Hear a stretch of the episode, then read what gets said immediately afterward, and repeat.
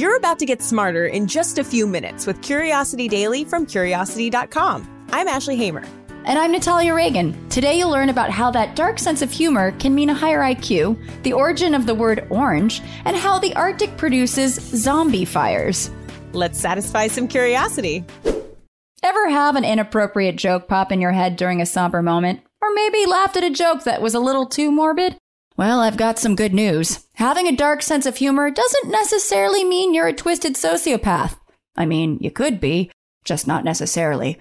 But according to a study published in 2017, it may mean you have a high IQ. That study found that people with the highest preference and comprehension of dark humor also had the highest verbal and nonverbal intelligence, as well as emotional stability. To reach this conclusion, the researchers recruited 156 people and tested their verbal and nonverbal intelligence. Next, they gave the participants a series of dark jokes to read and then asked them a series of questions. How hard was it to understand the joke? How surprised were they by the joke's content? Was the joke novel to them?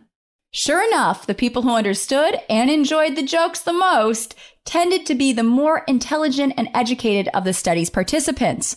The researchers suggest that processing morbid humor requires a little bit more brain work than processing more vanilla jokes. Specifically, they pointed to a phenomenon called frame blends, where a particular situation is framed in one way, then shifted to a different frame to create a humorous effect. When the subject matter of either frame is sinister or otherwise unpalatable, that should require even more cognitive resources. That's because the brain would actually have to overcome this distaste to get the punchline of the joke. For example, here's one of the jokes.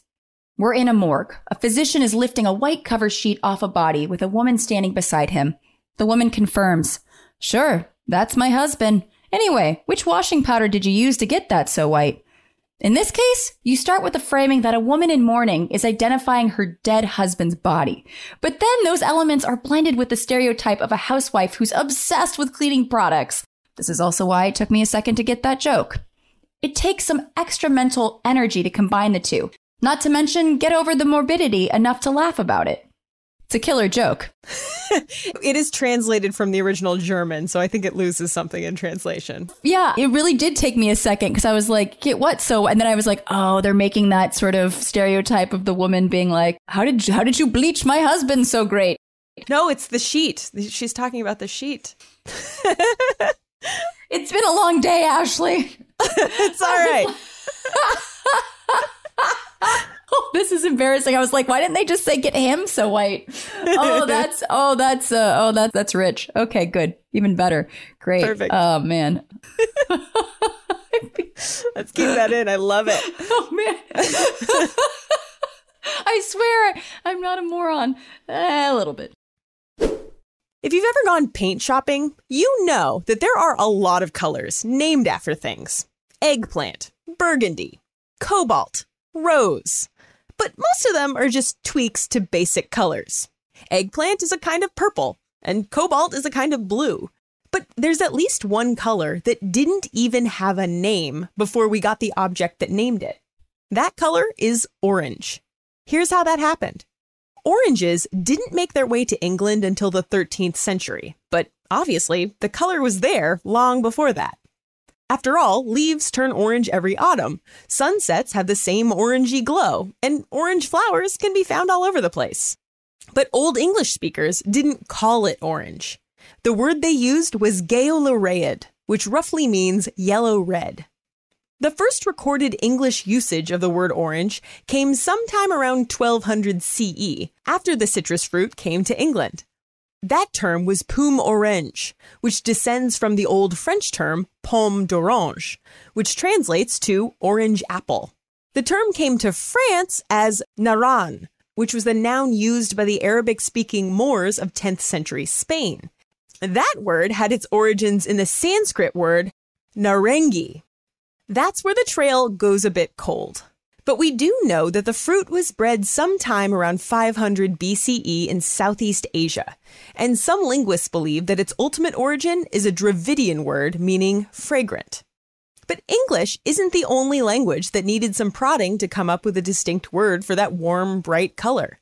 According to linguist Dominic Watt from the University of Leeds, it's pretty rare for a language to even have a name for a mixture of red and yellow. But it sure was a useful addition to the English language, as long as rhyming isn't important to you. 2020 has seen a pandemic, hurricanes, and murder hornets. So this next sentence probably won't come as a shock. The Arctic is being threatened by zombie fires.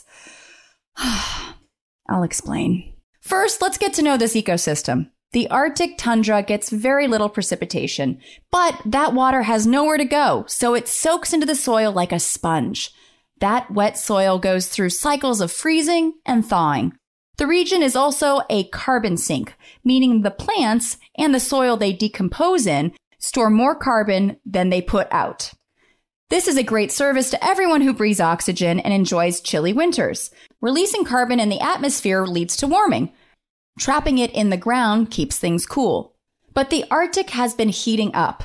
Siberia has seen temperatures rise above average by 40 to 50 degrees Fahrenheit this summer. We're talking temps around 80 degrees Fahrenheit or 27 degrees Celsius in Siberia.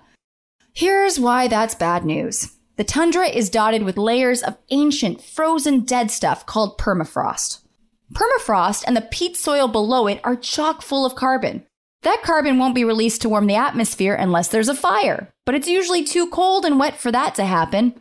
Now you can probably see where this is heading. Higher temperatures are melting the permafrost and drying out the peatlands, and that's making them easier to burn. Now, fire is a normal part of any ecosystem. It frees up nutrients for plants that can spur the growth of new species. But the amount of fire in the Arctic in recent years is unprecedented. Now, these Arctic fires aren't big blazes like what has been happening in California. Instead, flameless fires slowly smolder their way across and under the ground. Think less Bambi forest fire and more Princess Bride fire swamp. Smoldering fires burn longer and deeper into the ground, and they're harder to extinguish. The peat supplies combustible methane gas that allows the smolders to survive even cold, wet conditions. So fires start in the fall, smolder beneath the surface all winter, and then reappear in the spring. Zombie fires. The nickname suddenly makes sense, right? These zombies are already transforming the tundra from a carbon sink into a carbon source and affecting other parts of the globe. In other words, what happens in the Arctic doesn't stay in the Arctic. So we all need to do our part to combat climate change. Okay, what did we learn today? Well, we learned that those darker, inappropriate jokes that you laugh at and maybe feel bad about, they take a bit more mental gymnastics to understand than, say, a dad joke. So if you find yourself cracking jokes at a funeral, you might have yourself a higher IQ. Not a bad thing. No, I, have I've I've cracked a few jokes at a funeral myself. Don't feel too bad now. I feel a little bit better. And we discovered that when it comes to orange, it was the fruit that came before the color. When the fruit was introduced to England, there was finally a word to describe that sun-kissed hue. Aren't you glad you found out, Ashley? Sorry, I had to. you did have to. It's it's in your contract. It really is. If I'm filling in for Cody, I got to bring the puns, you know, and they don't call me the Punisher for nothing. So And we learned that fires burning in the Arctic can actually sit and smolder for months, only to catch again in a zombie fire.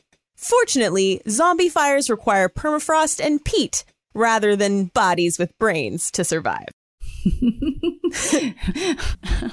I'd really like to think that these these zombie fires are just going around saying peat, permafrost instead of brains. One can only hope. Today's stories were written by Jody Faletto, Reuben Westmaas, and Steffi Drucker, and edited by Ashley Hamer, who's the managing editor for Curiosity Daily. Script writing was by Natalia Reagan and Sonia Hodgen. Today's episode was edited by Natalia Reagan. Our producer is Cody Gough. Join us again tomorrow to learn something new in just a few minutes. And until then, stay curious.